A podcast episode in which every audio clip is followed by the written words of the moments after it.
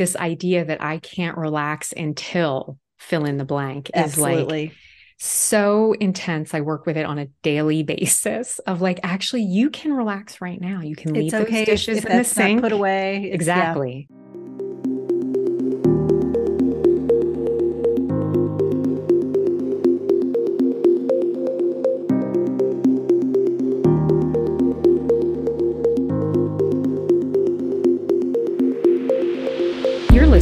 listening to the Ritualist podcast, where an ex Buddhist monk and a former Catholic explore the power, pleasure, and mystery of spiritual practice outside of institutional religion.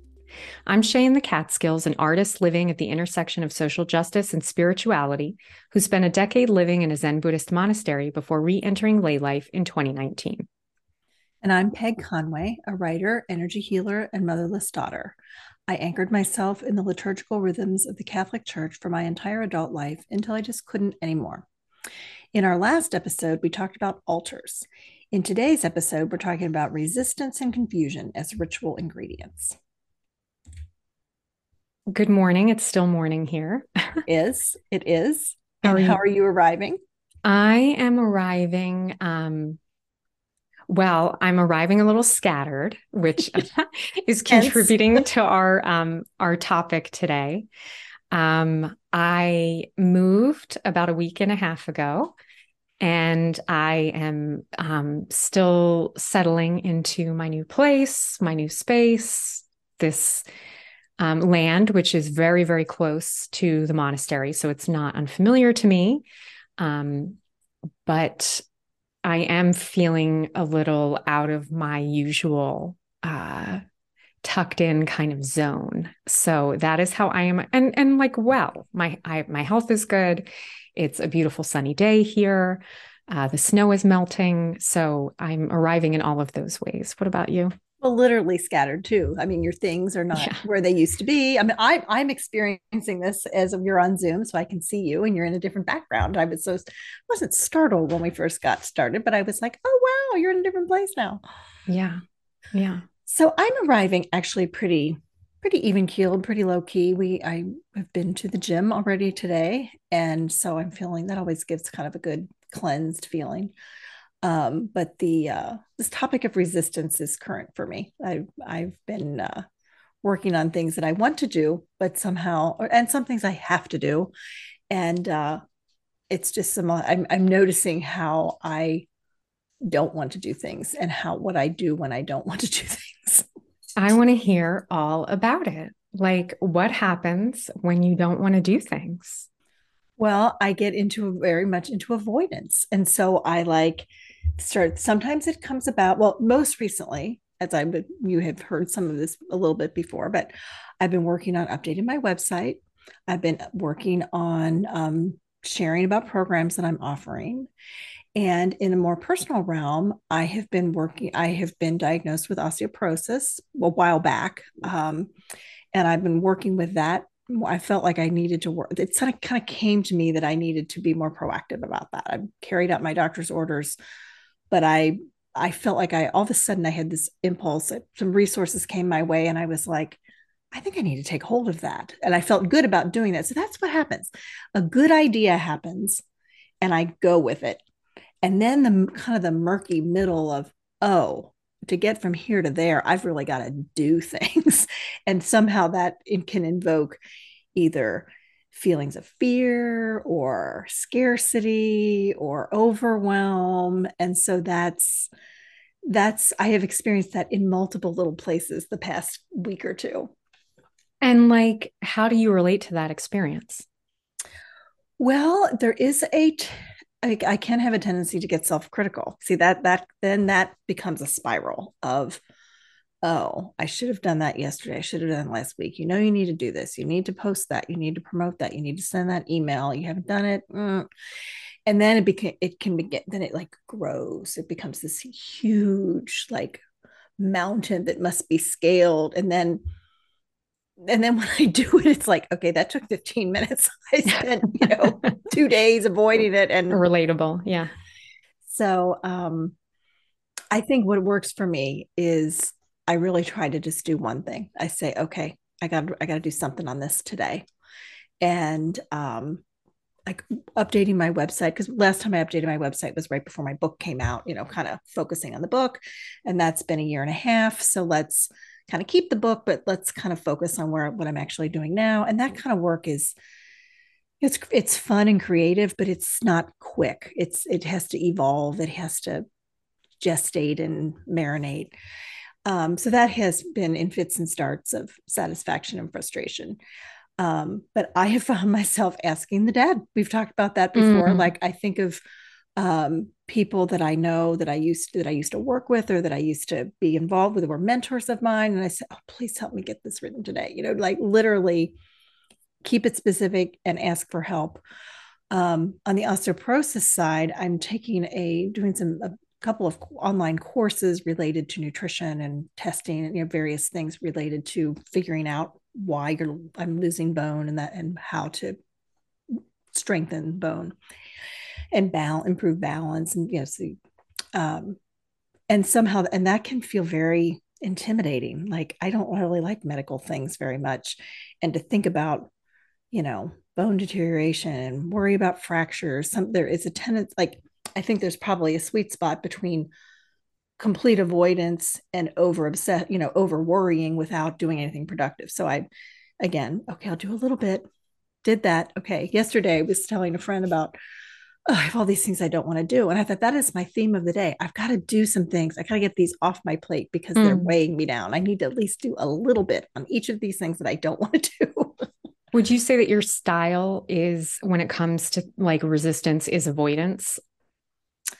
Sometimes sometimes that's definitely i think it's part of my process in a way like mm-hmm. it's a it's a cycle of of a good idea then getting started then oh no it's got to be all this it's got to go all the way in and then okay okay okay and then oh okay that that kind of yeah. it, you got to let circular... the tension you got to let the tension build up a little bit yeah to like propel Yeah, interesting. interesting. But it is a um I think I I am becoming a little more grounded in knowing that process and not so avoid like, avoidant as a as an endpoint is not helpful because then things don't get done and then it becomes a self-fulfilling prophecy like oh well that wouldn't work anyway. You know that didn't work. Well in fact it didn't work because i sort of stopped. Yeah, I've been, you know, I think part of my um, you know, we weren't sure we were going to record today, you know, like what's the topic going to be and you know, I was saying to you earlier, you actually mentioned my March newsletter that it seemed um I can't remember exactly how you said it that there wasn't a lot about me in it. And and we sort of talked about because I'm in such a uh you know, I've been in so much transition not just with my home, but with other things too, that um, I have uh, my way of working with that is to not disclose a lot, like to, you know, in my newsletter that goes out to however many people or whoever's listening to, it's not like it's like hordes of people. And um, I think after living at the monastery for so many years, where your uh, you don't have privacy really you're like living with people all the time and you know when i left the monastery i felt like i had very little privacy about what was happening. And so i feel very ferociously protective of my privacy when i'm in a space of like what is going on? And that feels like kind of the space i'm in in my life right now. The way i put it to you is like the universe has my attention. You know is that things are happening that i am precipitating that i have to like I can't help but be like, what is going on here? And so I say all of that because that is the, um, I think the confusion as ritual ingredient that I'm um, working with right now is I'm such a Saturnian creature of habit. And, you know, one of the worst feelings in the world is to like have a shakeup or a change or you know that i'm not that it, that it doesn't feel like i'm initiating although that's debatable um so yeah i'm just kind of like uh working with not you know not having a coherent story about what's happening Mm-hmm, mm-hmm. And um, I love that way of putting it. It strikes me that sort of the common element in what we're both describing is, I would say, smallness. Like things may have to be, have to take things one step at a time. Like getting settled in a new home takes a lot of small steps even though there's probably I, I get this this inclination to want to wave a magic wand and have everything in order but that it doesn't just doesn't work that way mm, you know it has kind of worked that way for me in the past like when i moved to phoenicia it felt like that it felt like you know i had a couple days before i left for newfoundland and i like painted two coats of paint and the trim and cleaned and everything and everything and i came back from that trip and like the house was like, hello, you We're know, welcome home, you. you know? And this is not like that. This is not, and also under coming to understand that moving isn't about recreating what I had in the old house right, here. Right. But very much resonate with that. Yeah. Like understand this is a completely different place. Um, and, and you know, yet, you know, we will be in our new, our current place. I still call it new, but this month on the 18th will be a year that we have lived here. Wow. And it took me at least six months before I felt like, I, but I began to recreate some things from the old house in a different way. Obviously, it's a different space, but kind of reinstalling little things that that I realized, oh, I thought I couldn't have that here, but actually I really do. Like a little display here, put a chair there, I need a need another lamp there. Like just kind of filling in hominess in a way. Yeah. And after living here, then you say, oh, well, we we tend to want to sit here to do this. So let's add this here to make it more comfortable.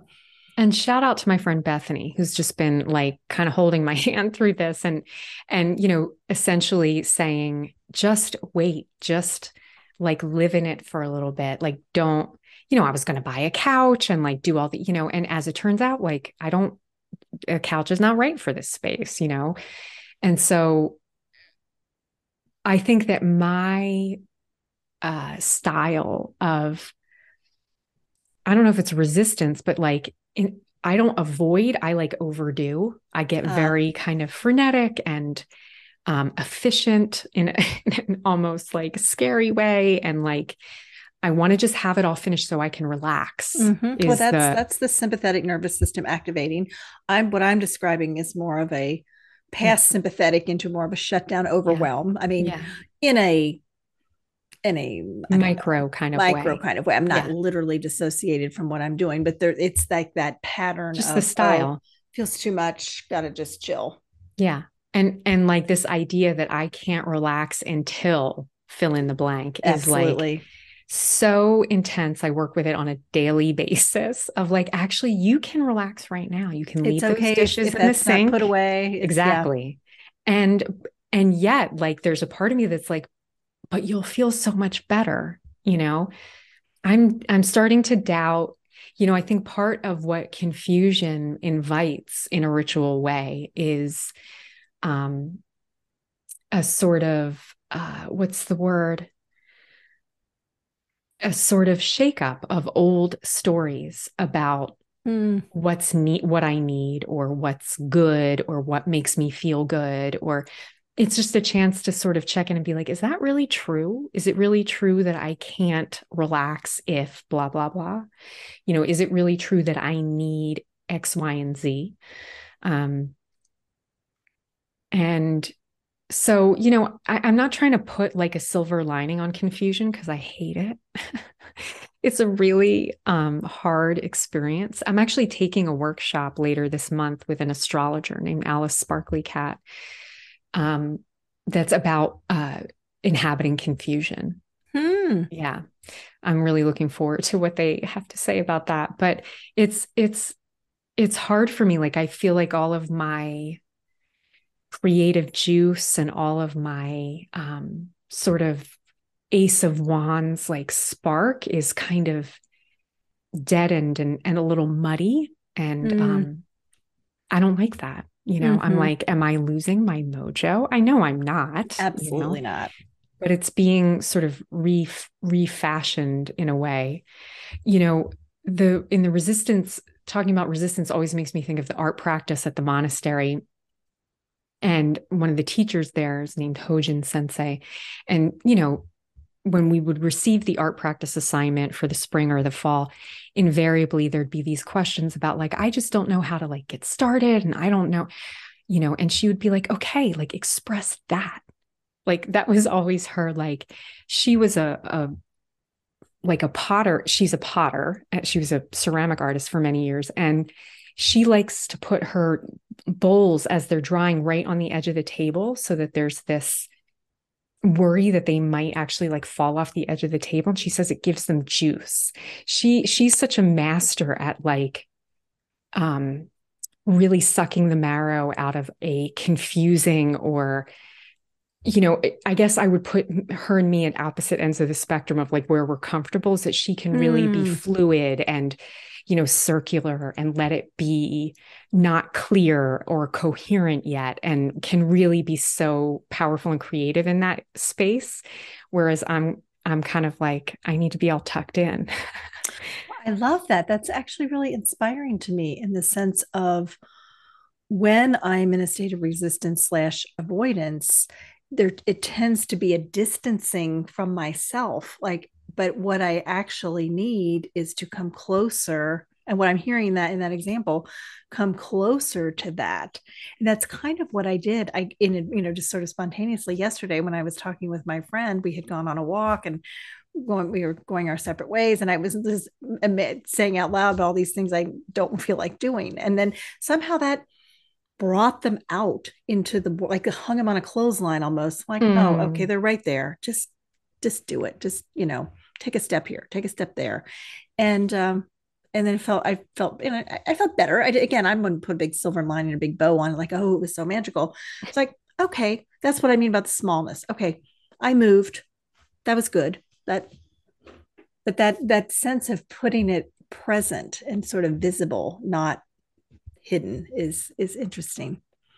Um i love that that that getting closer. I feel like that was so much of the teaching you know at at at the monastery and art practice and in everything sort of like um close close the gap there you know but and even it, the concept of art practice isn't that i mean to me i obviously have never lived in a monastery um but to think about art practice in the midst of feeling confused, scattered, or resistant or shut down. I mean, that's kind of a bring you back to the to the embodied, to the present, um, giving form to this amorphous externalizing the experience yeah. so that you can like be in relationship with it. I mean that's what i love about it so much. What you were saying about um the smallness of things like i feel like that's so key is sort of like uh, not seeking out some grand gesture that's going to like clear up the confusion once and for all or you know be done with resistance once and for all and also what you were saying about you know doing things that you don't want to do. I was talking to a friend about this recently about i feel like in a lot of my for a long time i sort of made myself do things that i didn't want to do because i thought i should or i wanted to be good or for any number of reasons.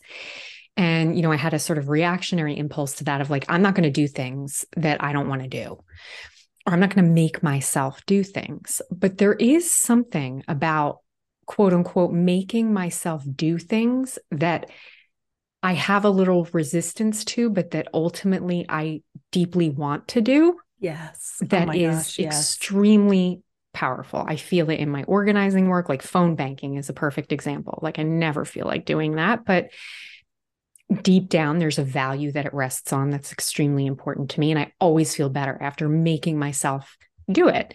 And and you know other things too like i don't feel like going for a walk today. Well you really need to because you know that it's an important touchstone in your life every day to do so just do it. So there is an instance where making myself do things is actually feels like the right move. Mm-hmm. I totally hear you.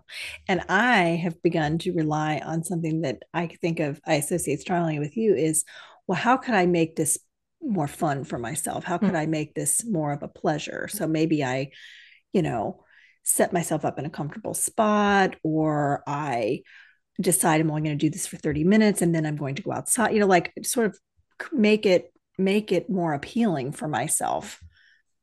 Yeah, I love that as actually like uh, there was another friend who had a lot of like admin. I love doing admin. I think that's my Capricornian nature is like I take great pleasure in like updating my website and like doing all of those things. I like having those things done. I don't always, although sometimes it is a lovely clear the decks, kind of get the cobwebs out. Yeah, it feels like a way to sort of touch everything and just freshen it up, digitally mm-hmm. speaking. Um, but you know, I had a friend who had like a lot of very intense admin things to do, bureaucratic red tape, phone call kind of things, and you know, the resistance, as you were saying, like made it take up so much space in their mind, and actually a lot of time. They were spending a lot of time throughout the day, like thinking about it, perseverating about it. And it was like, I was like, just make, you know, 20 minutes twice a week where you just tuck into the pile and see how long it takes you to get through it. And that is so much, um, I think creating a container contains the the perseveration and and whatever uh, so that it doesn't bleed into everything else mm-hmm, a task mm-hmm. that ultimately you know may take a little while but not all day um, but i also you know feel like resistance is a source of juice for me, you mm. know. Uh re and I think maybe this is actually some of the confusion is that um do I need that do I need resistance always to access the juice or are there other ways? You know, because sometimes the resistance is painful for myself and for others. Mm. And so, you know, questioning the necessity of, I think there's a lot of different kinds of resistance. Mm-hmm. I think there's a mm-hmm. kind of friction that can be juicy and generative, but I think uh, uh, the reactionary kind of resistance that I have sort of lived lived out for so long, I think I'm uh, yeah wondering wondering that. if there are different ways to actually uh yeah I'm wondering if there are different ways. Hmm that's interesting. I think i work with resistance primarily as an internal thing. It's really part of my mental gyrations. Yeah i think i definitely I mean, I have internal resistance, but I definitely externalize it much to other people's dismay and my own. um, yeah, I mean, I think that I'm only coming to see that sort of in, clearly in a different way where I can actually be like, oh, okay, I see, I see what's happening. You know, uh, a friend of mine who's also a long term practitioner, Zen practitioner, we were talking about there's something about how certain mental processes that we were talking about how recognizing the mechanism of when the mind latches on to for me it latches onto something and kind of spins with it you know is that the content of that is actually not very important. It's mm.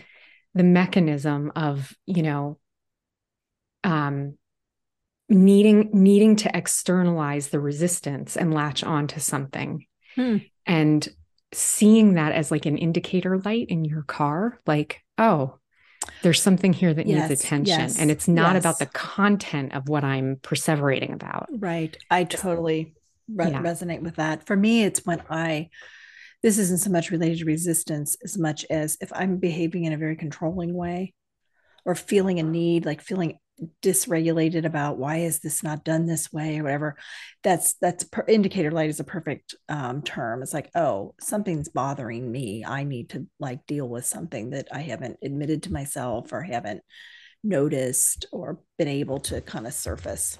And how do you like when you recognize you're in a moment like that what do you how do you take care of yourself? What do you do um, often I I use my journal. Like I sort of investigate. I sort of just sort of reflect on, say, well, today I noticed that I was really agitated about the way the waiter wasn't pouring our water, or da da da. da. But what was that really about? Why?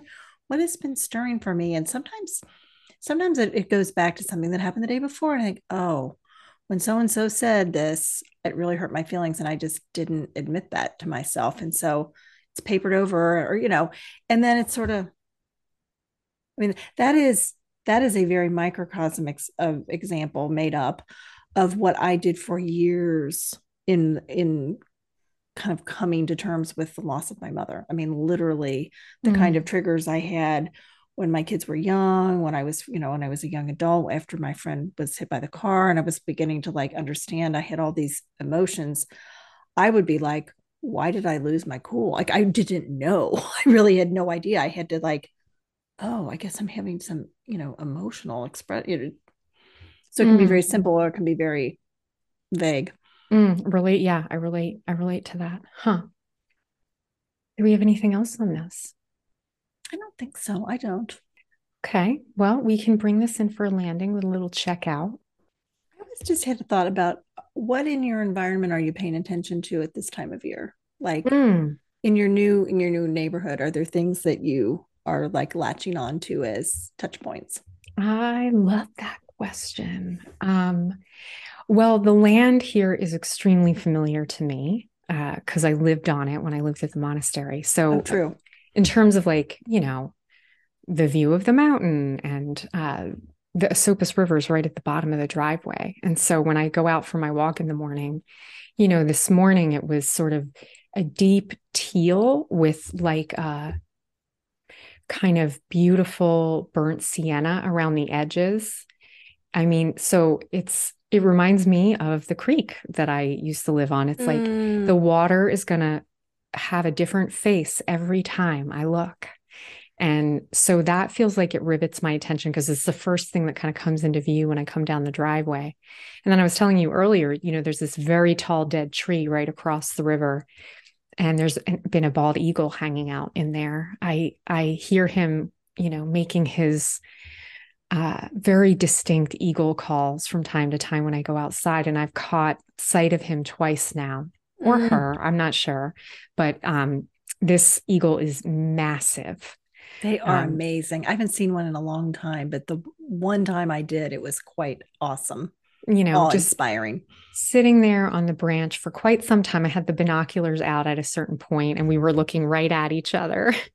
And then uh, they took off and just so immense and beautiful and silent, you know? So uh, that feels like it's definitely uh, riveting my attention. What about you? Well, since well, we're having very early spring here in Cincinnati, and so last year, I one of the things that I was aware of in moving from a house with a yard to a building where we don't have a yard is what trees would I be in relationship with? That was, a, you know, just something I was thinking about. And over the months that we've been here, you know, I walk the dog multiple times a day very early on there one of the things i missed a lot from our old neighborhood was lilac bushes. We didn't have any in our yard but there was mm. one up the street that i would visit. And it turns out i was on the lookout for lilac bushes and i found some around the block across the way. And then it turns out there's a very very tiny scraggly remnant of one directly across the street. And i noticed this morning that it is starting to have buds. Wow I was also on the lookout for cherry trees, which bloom very briefly and beautifully. They don't get frozen or something, but, and I know two spots where there are nearby cherry trees. So I've been paying, watching for those. And then there's a, um, a pine tree just up at the corner. It's in a, a yard of an apartment building. And I, I felt drawn to it. And I thought, you're, you're like my, I don't know, my mother tree or something. I just felt like it was calling to me. And so I say hello to it silently when Sadie and I walk by mm. various points. So those are just a, those are the beginnings of my little places I visit. I love that. I love that. Here's getting to know the land we live on and mm-hmm. all the mm-hmm. all the beings we share it with. That's great.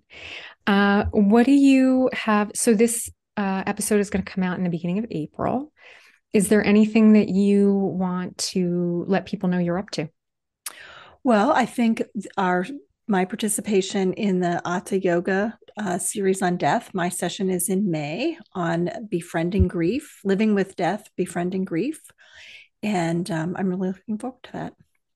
Me too. I'm looking forward to your session too. Mine will be in April about using tarot to work with the dead.